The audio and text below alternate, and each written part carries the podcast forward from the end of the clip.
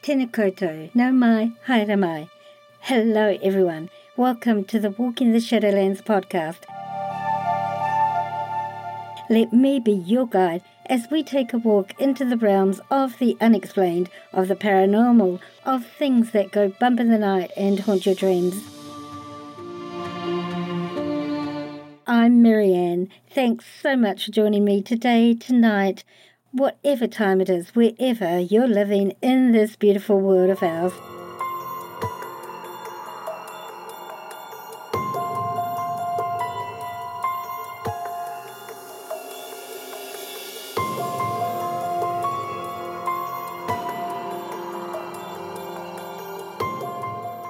Every house, every building, even empty sections devoid of building, can collect energy rubbish. Think of it like an accumulation of dust in the house.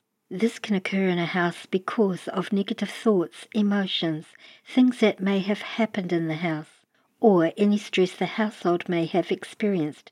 An example of this could be death of a family member or a tragic accident, etc. The energies of these events accumulate in the house. Look at spiritual cleansing or energetic cleansing of a house in the same way as cleaning dust from your house.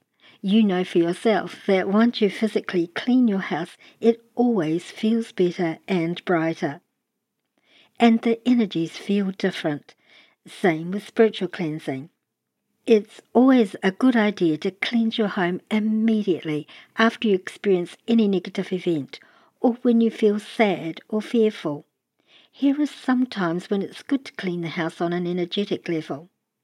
After having a spring clean or a house clean where you removed a lot of clutter, after any argument in the house or apartment or dwelling, wherever you live, even if it's a tent.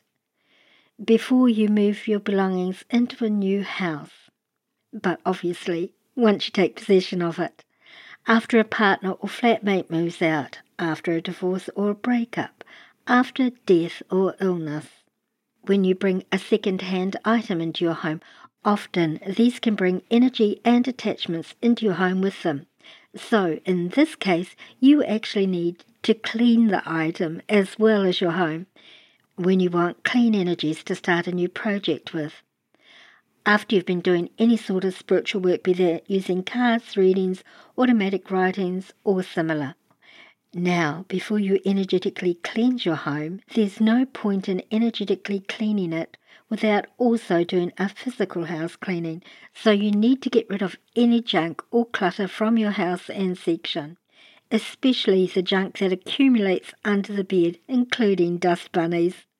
Clean your house from top to bottom, ceiling, walls, floor and carpets. Clean the outside of your property. Clean up the section of any overgrowth.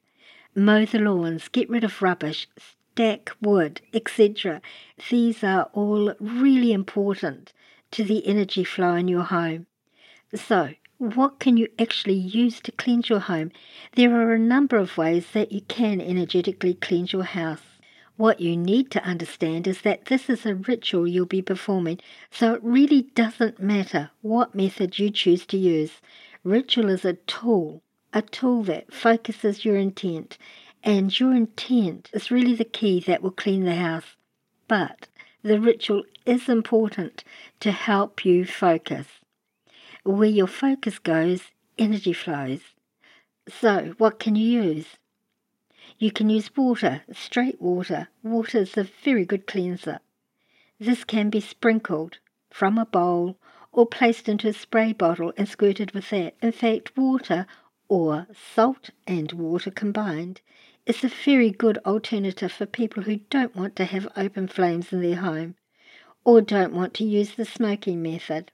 You can use incense, just plain cheap, any type of incense will do. You can use sage or sweetgrass, but be aware when using traditional native forms of cleansing that when the Native Americans use sage, they have special rituals that they do when they are using it. And there are many alternatives to sage that you can use, like rosemary. Rosemary is a very good cleanser, or even lavender. So there are other things you can burn if you want something to burn, other than incense or sage, that can do the trick. You can ring ringing a bell around your home, clapping your hands, banging pot lids together. These will help break up and cleanse energies. Any choice of these is fine. It's really just a focus for your intent and your energies. So, how do you actually cleanse your home? Well, before you start to cleanse your house, open all your windows, doors, including cupboard and wardrobe doors and drawers. Any closed enclosed space needs to be opened. This is to allow the energies to move freely around and out of the house. The windows don't have to be wide open, just as long as they're cracked open. So gather what tools you're going to use. If you're using sage or a large amount of incense or any other burnable or combustible, then you need a container to catch the ashes that fall.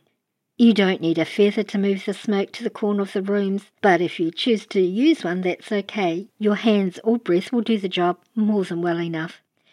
Decide where in the house you're going to begin.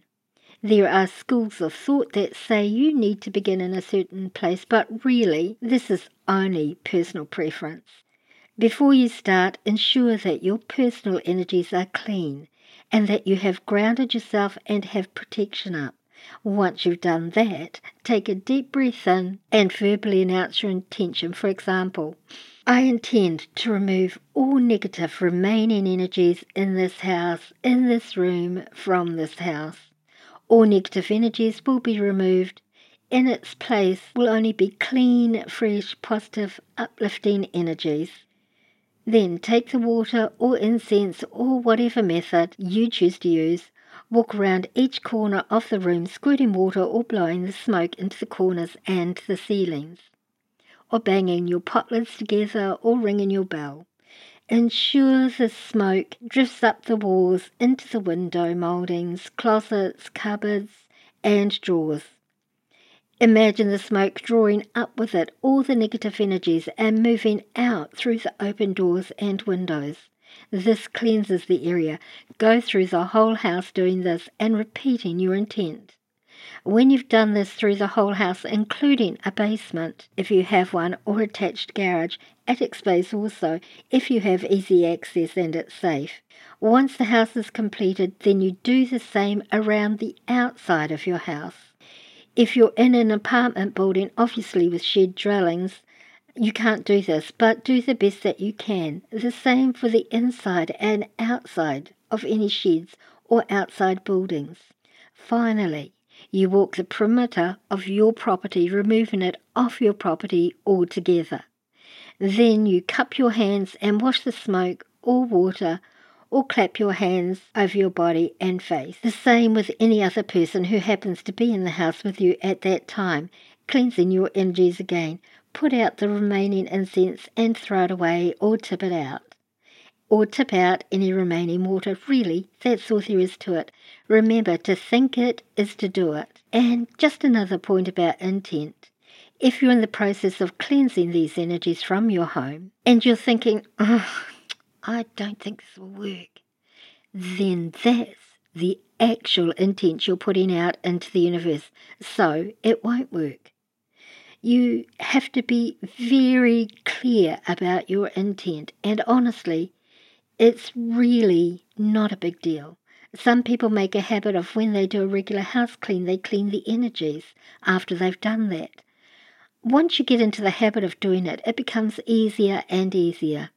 Now, this can remove energies, stale negative energies, but it can also remove entities. You just change your wording so you can say something like, if there are any negative entities being thought forms, thoughts, or intent in my home, then you are not welcome here. You will leave. This incense, this water, this salt and water will remove you from my home. Use your best mum's voice if you're a woman. You know that voice when you're telling your children and that's how you do it. It's not a big deal. And you don't need to give your energy and your power away to some professional to do it for you when it's very easy to do it yourself.